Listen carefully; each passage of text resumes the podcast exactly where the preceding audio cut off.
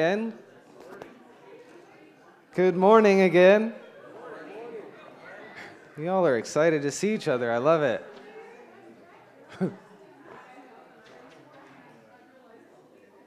We're going to get into the Word of God this morning. It's going to be awesome. It's Palm Sunday, as we said before. I've always enjoyed Palm Sunday. I don't I can't even fully articulate why, just something about celebrating Jesus as the humble king has always just touched my heart. And uh, just imagining him, by the way, thanks to those who participated with the streamers in worship, that was super fun. Uh, all you children of God, blessed in the Lord. Um, that's right, children of God of all ages. Um, just imagining the picture of Jesus riding into Jerusalem and just that audacious, undignified praise going up to him. There's something so right about it. Am I right? Um, next week, we get to celebrate the resurrection. That's going to be a party. Um, I do want to extend an invitation. Um, Kirby Riles and I are wanting to go out um, and invite people, even door to door nearby the church, to come, handing these out. If anyone would like to go with us, we'll make it so easy on you. We'll do all the work. Um, but it's a, a, good time to just meet people, uh, pray with them if they let us, tell them about Jesus if they let us. Um, good, good times. So, would love to have you talk to myself or Kirby if you're interested in that. Um, but today we will be diverging a bit from our Empowered series to look at the triumphal entry story, uh, what we look at on Palm Sunday. So if you have a Bible, I would encourage you to open it to Luke chapter 19, um, or a device if you like to read the Bible there. Um, we'll also have the scripture up on the projector. So we got you covered. I just want you to see the Word of God. It's such a powerful story because it's really, it's true. It really, really happened. Um, and it really, really matters, but it's also so prophetic. It, it, it speaks to a time yet to come, as so much of Jesus' life and ministry on earth was uh, he finished the work for that season, but it was always hearkening unto the fullness of time, the completion of the work. And so, as we see and imagine the reality of what happened 2,000 years ago when he rode into don- uh, Jerusalem on a donkey, which was a fulfillment of promise, a prophetic promise this is your king. He knew what he was doing. He's declaring, I am your king, riding into Jerusalem. Um, but he didn't end up on a throne in Jerusalem that day, but I tell you, the day is coming where Jesus will return to Jerusalem. And the people there will say, Blessed is he who comes in the name of the Lord. And Jesus will come and he will take his place on the throne in Jerusalem and he will rule from Jerusalem on planet Earth for a thousand years and then beyond. That day is coming. You should get excited about that. He will return and he will rule. It's what we all want. And it's what we all need. It's why they were so excited. They're like, this is it. He's the Messiah. He's here. And they should be. It's so right, so right. The truth is, Jesus is the king we all really want. Even people that don't realize it. Jesus is the king every human heart longs for. And he's the only one we really all need. Blessed is he that's what they said. Blessed is the one who comes. And that's a title of our message today. Um, so, this day that we'll be looking at was not the day for him to rule as they had hoped, but it was the day they needed. And I believe Jesus wants to speak to us afresh from what may be a familiar story. Would you pray with me as we dive in? God, we thank you for your word that is living and active. God, we thank you, Jesus, that you are here with us right now by your Spirit. And that you, as you rode in that day, are still riding in to hearts that will receive you as King. And we just say we receive you again. Lord, would you give us a spirit of wisdom and revelation as we dive into your word? Would you open our eyes to see you and open our hearts to receive you? In Jesus' name. If you agree, you can say amen. All right, so I'm going to read the Luke 19 account um, through, and then we're just going to unpack a little bit, see what the Lord is speaking to us today. Luke chapter 19, starting in verse 28.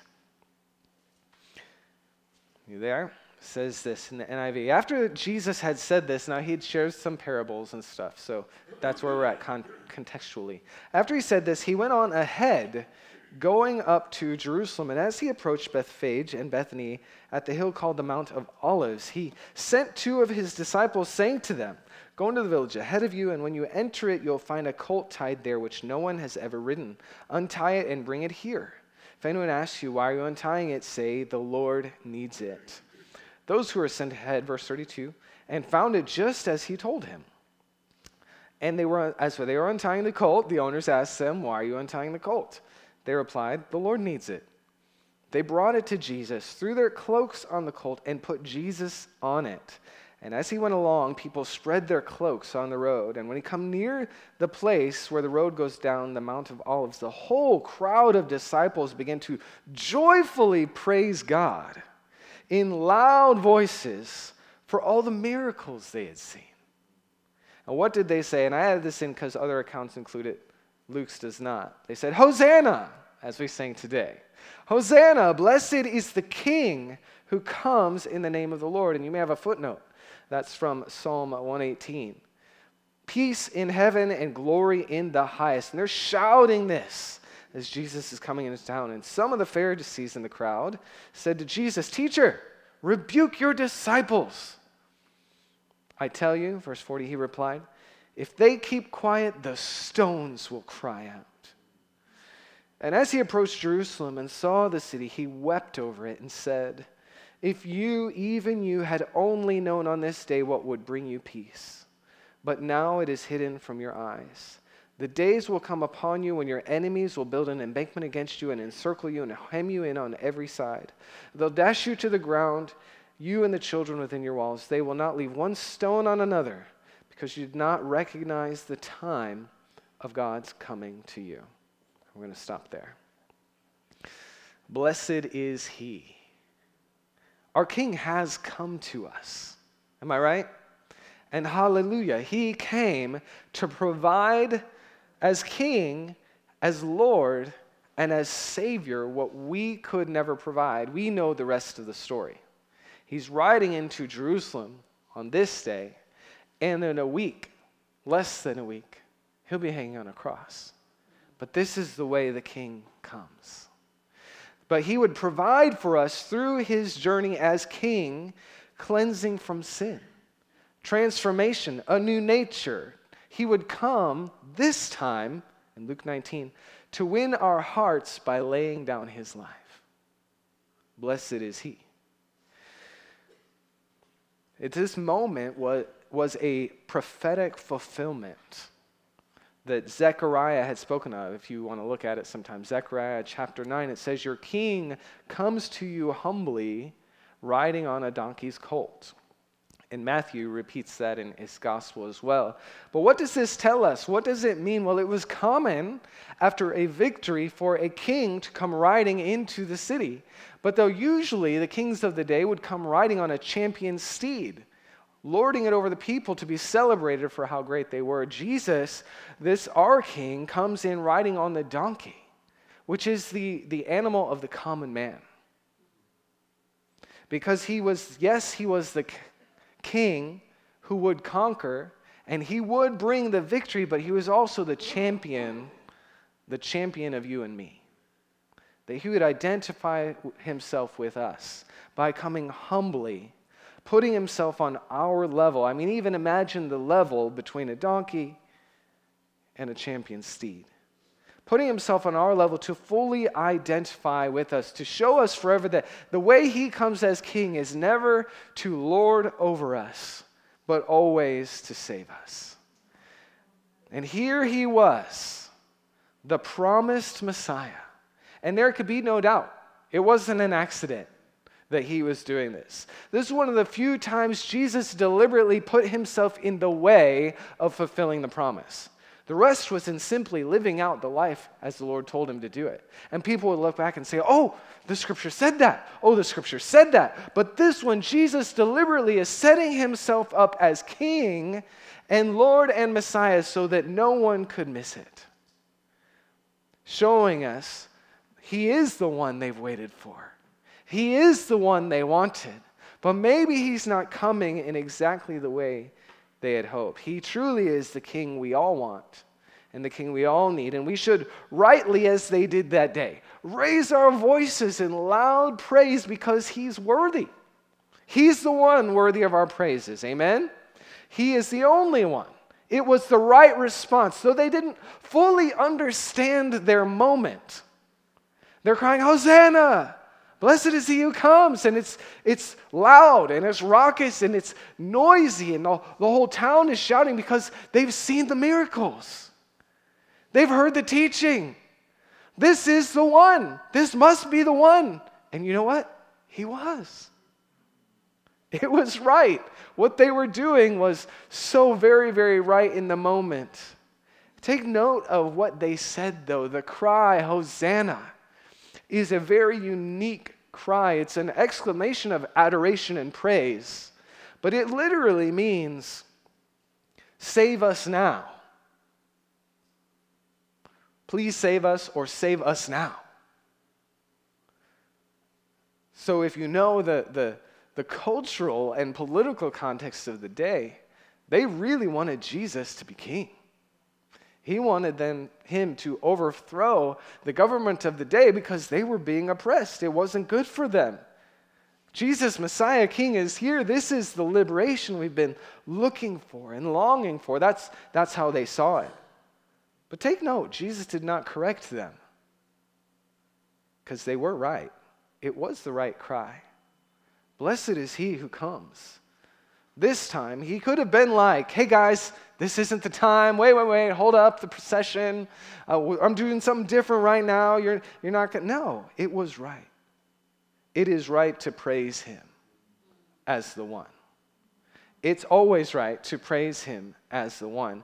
And it's so wonderful, other uh, gospel accounts to talk about that it was the children, you know, waving the, the palm branches before him. That even the simplest childlike faith can understand that he's the one and he's worthy of our praise.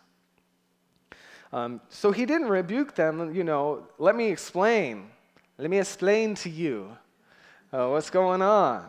No, he knew that how this was going to go down, and it was still right. I read something really interesting this week. Uh, you may or may not have heard of a, a guy. His name is Rabbi Jason Sobel. Somebody asked. Um, anyways, he is a rabbi. He's a Jewish teacher, but he believes and follows Jesus.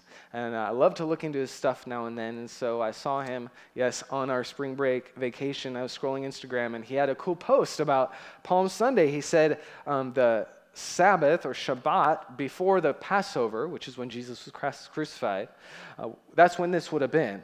Jesus would have been riding in on, on this Sabbath called Shabbat Hagadol. I don't know if I'm saying it right, but it literally means the great Sabbath. And why was it called the great Sabbath? Was the Sabbath when the, the Israelites enslaved in Egypt brought the Passover lambs into their homes.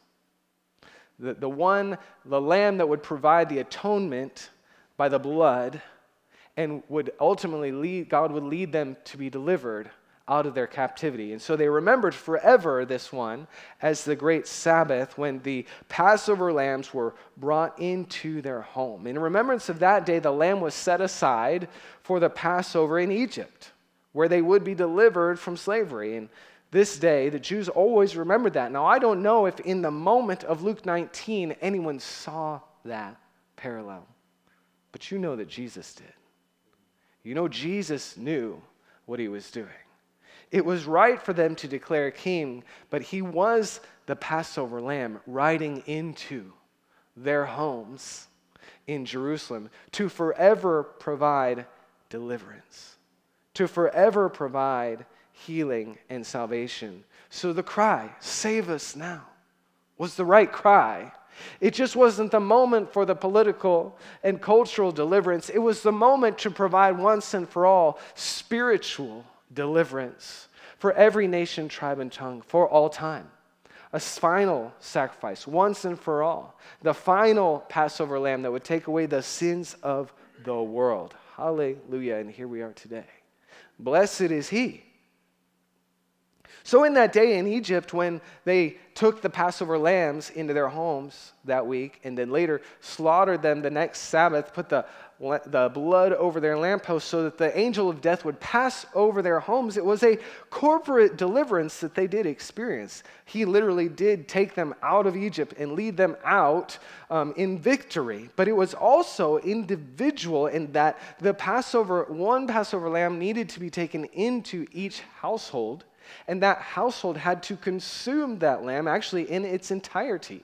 Every member of the household was to consume that land. So while Jesus offered his, his self as a sacrifice for the sins of the whole world, and it became once and for all for the people of God a corporate deliverance, it's one that is received personally. We must each partake and put our faith in Jesus alone you could even make a case for households being saved through the Passover lamb as we receive him and partake of him. And in that day, he did deliver them, as I said, out of slavery, but there was a process to get them to the promised land. Am I right? There was a need for them to follow the one who led them out until he led them in again. Is, is that right? And I bet they would have really enjoyed it a lot more uh, appreciated his deliverance so much more if all they had to do was walk out of the hands of their captors and right into the promised land. Isn't that we, we would like to read the story?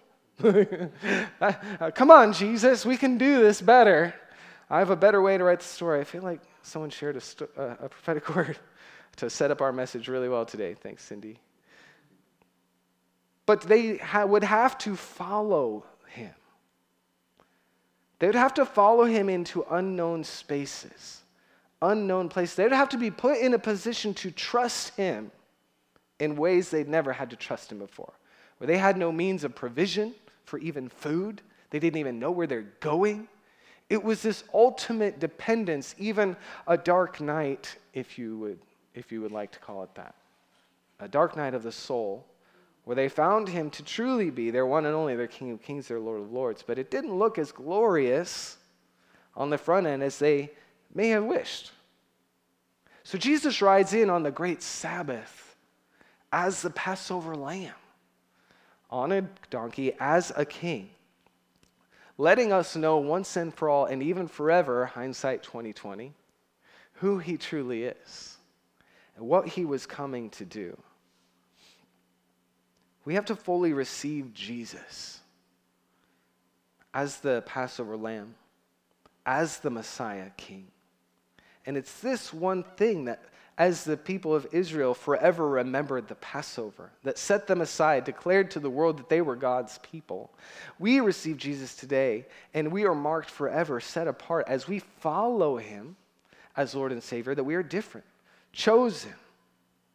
There are many willing to celebrate a king coming, but who really wanted a king like him on his terms?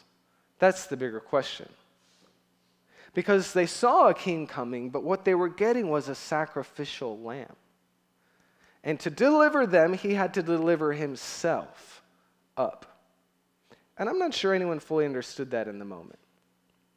Now, the religious leaders, they should have been put, able to put two and two together, right? Like, they're the ones that knew the scriptures. But they're the ones that got upset. They're offended. And different gospels say it different ways, but probably because they were used to being the ones that held so much sway over the people of God. They're the ones who are venerated and honored and revered, and here comes this one who's taken the attention of the whole nation to himself. And instead of celebrating, they're offended as the people cry out, Hosanna, blessed is he. This is our Messiah. This is our King. And they tell, tell him, Jesus, Jesus, Jesus, tell your disciples to be quiet. And he says the forever famous, if they don't cry out, the rocks are gonna.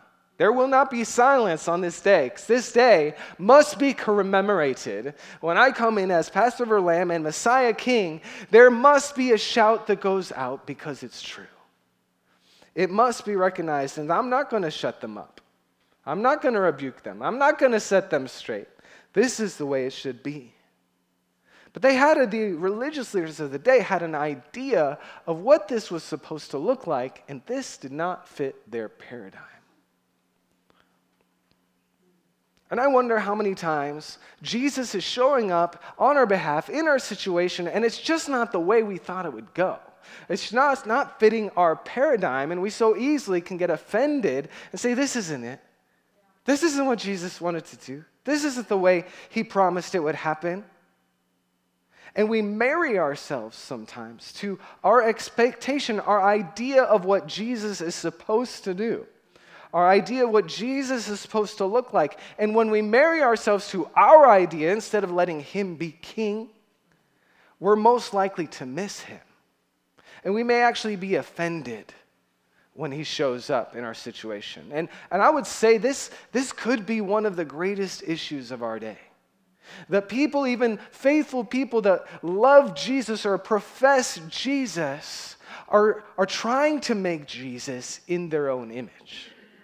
They're trying to form and fashion the narrative in a way that they like in a way that the culture likes, instead of just receiving him as he is.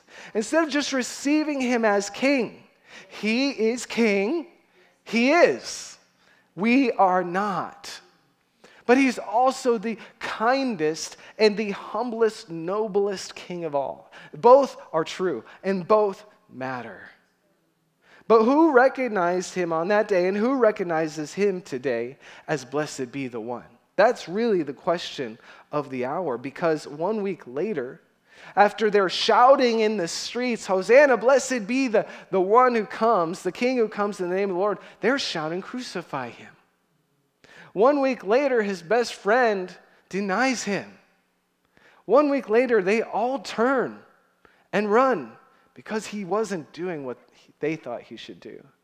Because the narrative didn't turn out the way they wanted it, they're confused, they're offended, and they w- ended up walking through a valley they weren't expecting.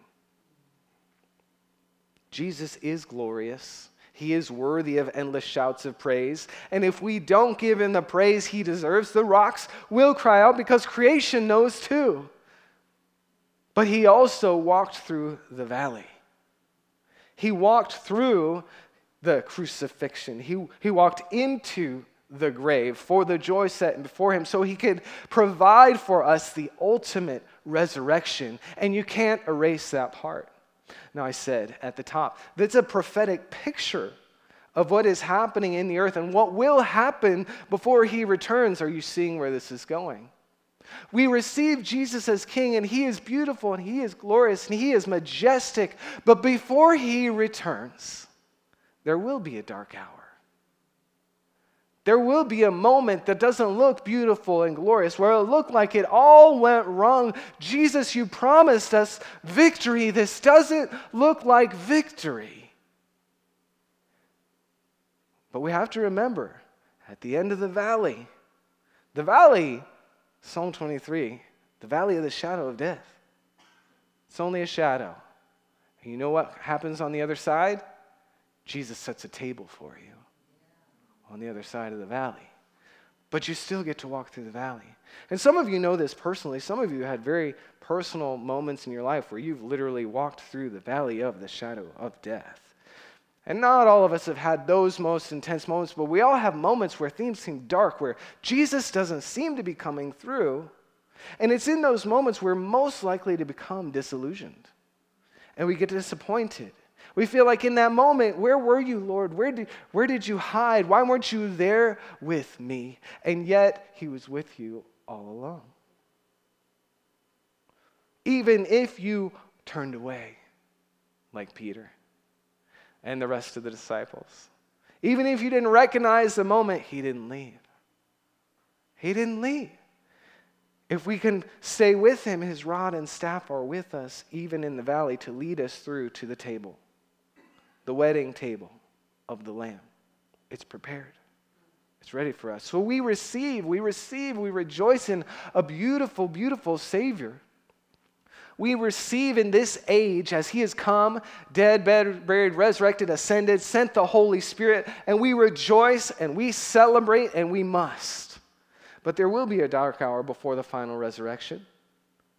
There will be persecution, there will be a cost.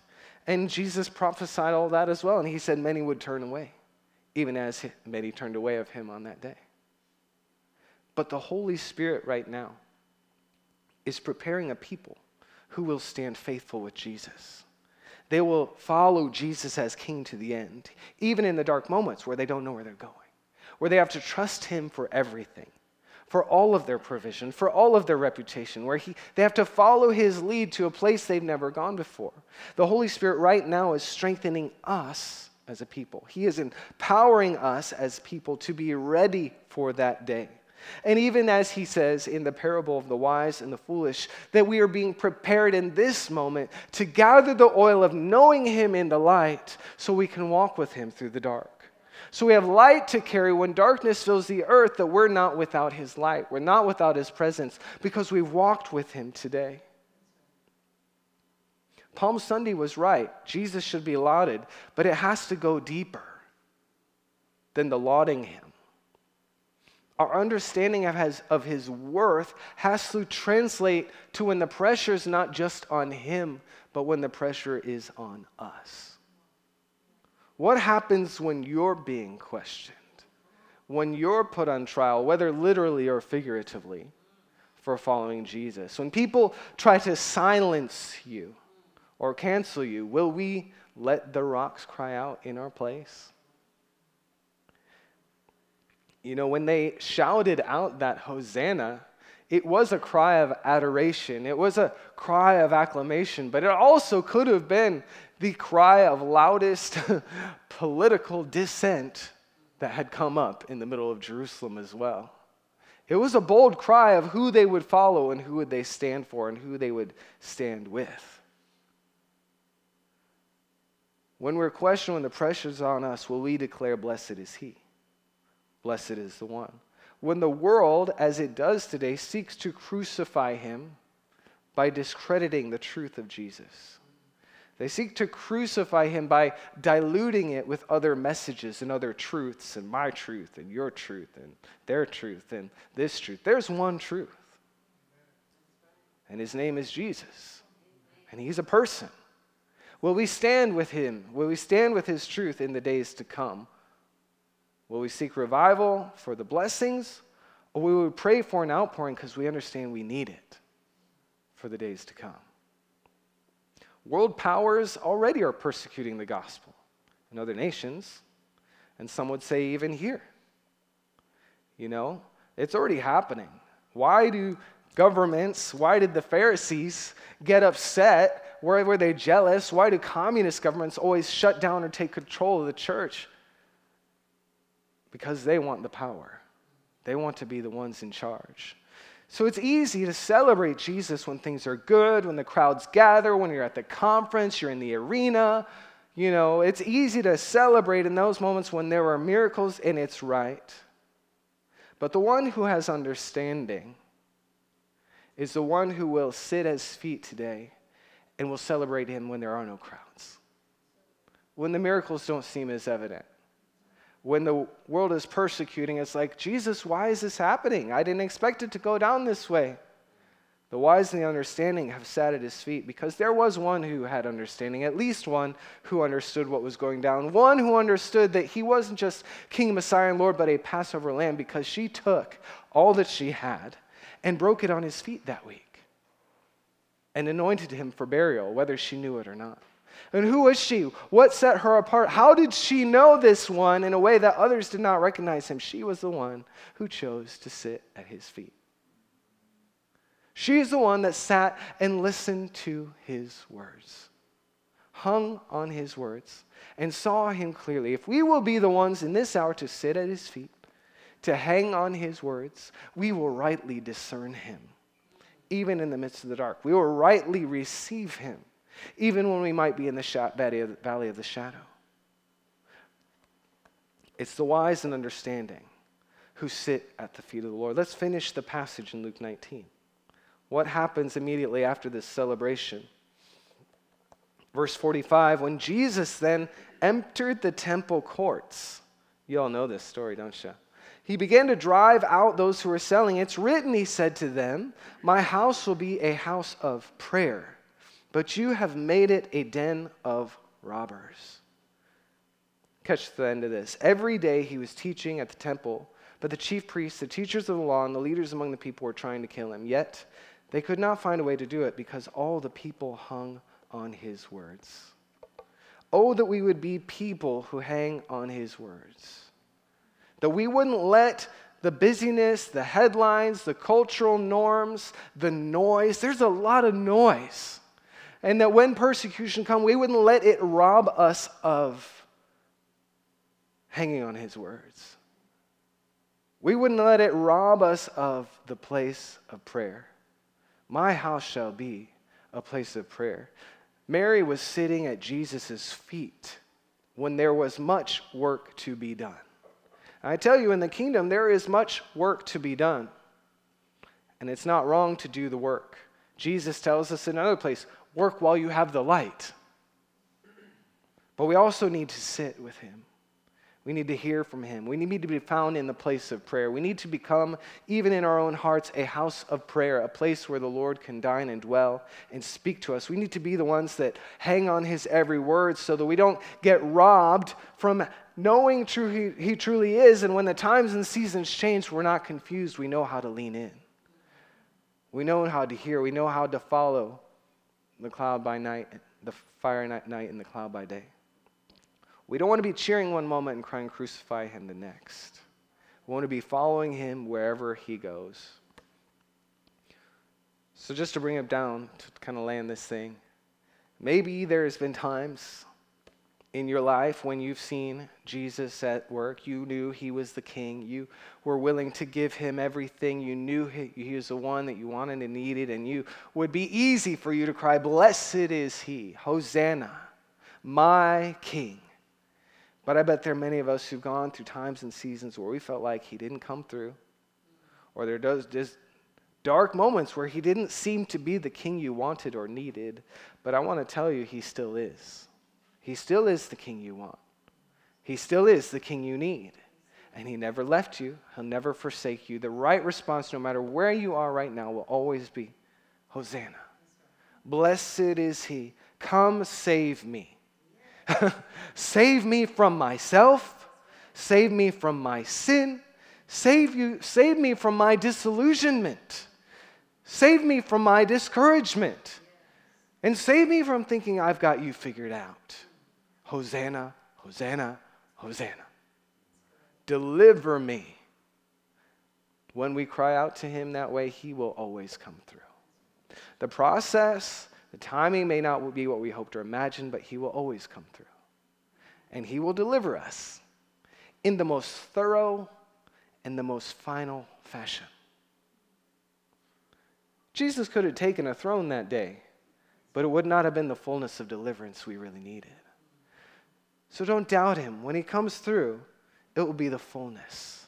It'll be the fullness of your healing. It'll be the fullness of your freedom, the fullness of your deliverance. When it's all said and done, when he has the final word, he will do it right. And he'll do it with eternity in mind and the fullness of heart for you. So wherever we are right now, may we cry out, Hosanna. Declare him Savior. Declare, Blessed are you, Lord. You're worthy of my praise. No matter the situation, you are my worthy King. Let's stand together.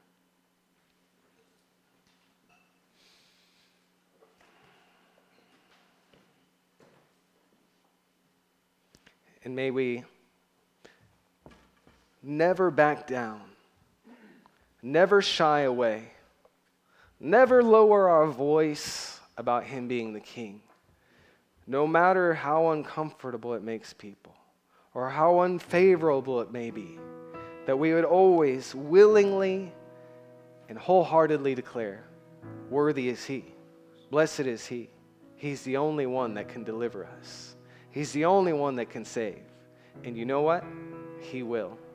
Let's pray. Lord Jesus, we bless you today. We thank you for being the faithful King, to always seeing and knowing the end from the beginning, for always leading us in triumphal procession in your name, Jesus. And Lord, we just come before you, leaning into you afresh, God, and I pray for those who may be here, who even now are, are stuck in a place of, of missing seeing you, feeling disillusioned, feeling discouraged, not understanding what you are up to. Right now, I pray that you would cut off those bonds, that you would lift the burden, even as Debbie testified. Those who find themselves feeling heavy, laden today, that you would lift that burden of disillusionment. You'd cut off the work of discouragement.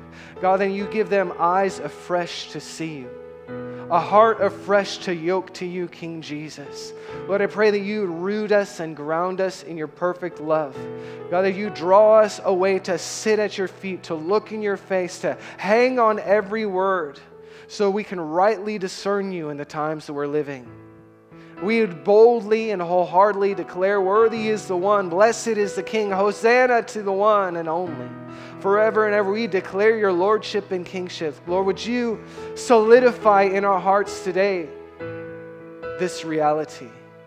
Deliver us from fair weather following. Oh Lord, deliver us from praising when it's good and getting discouraged when we don't understand. God, deliver us from living by our own expectations and lead us Lead us, lead us to follow you, to follow you as King, to follow you as the Passover lamb, to follow you all of our days. If that's you today, I just want to give you a space right here to lay down the questions to lay down the disillusionments, to lay down the heavy burden. You don't have to walk around with that. The Lord today wants to give you the lightness of a rejoicing heart, a garland of praise instead of despair. Even if you're walking through a valley right now, it's just a momentary shadow, and He will lead you out to feast at His table.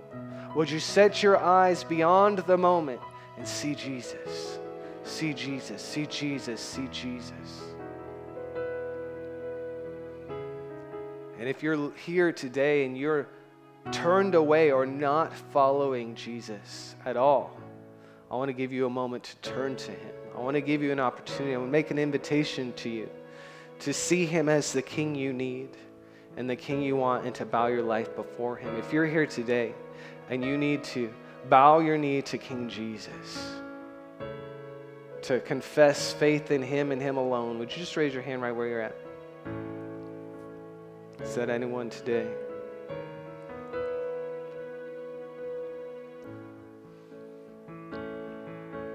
Lord, here we are. We all, we declare you our King afresh.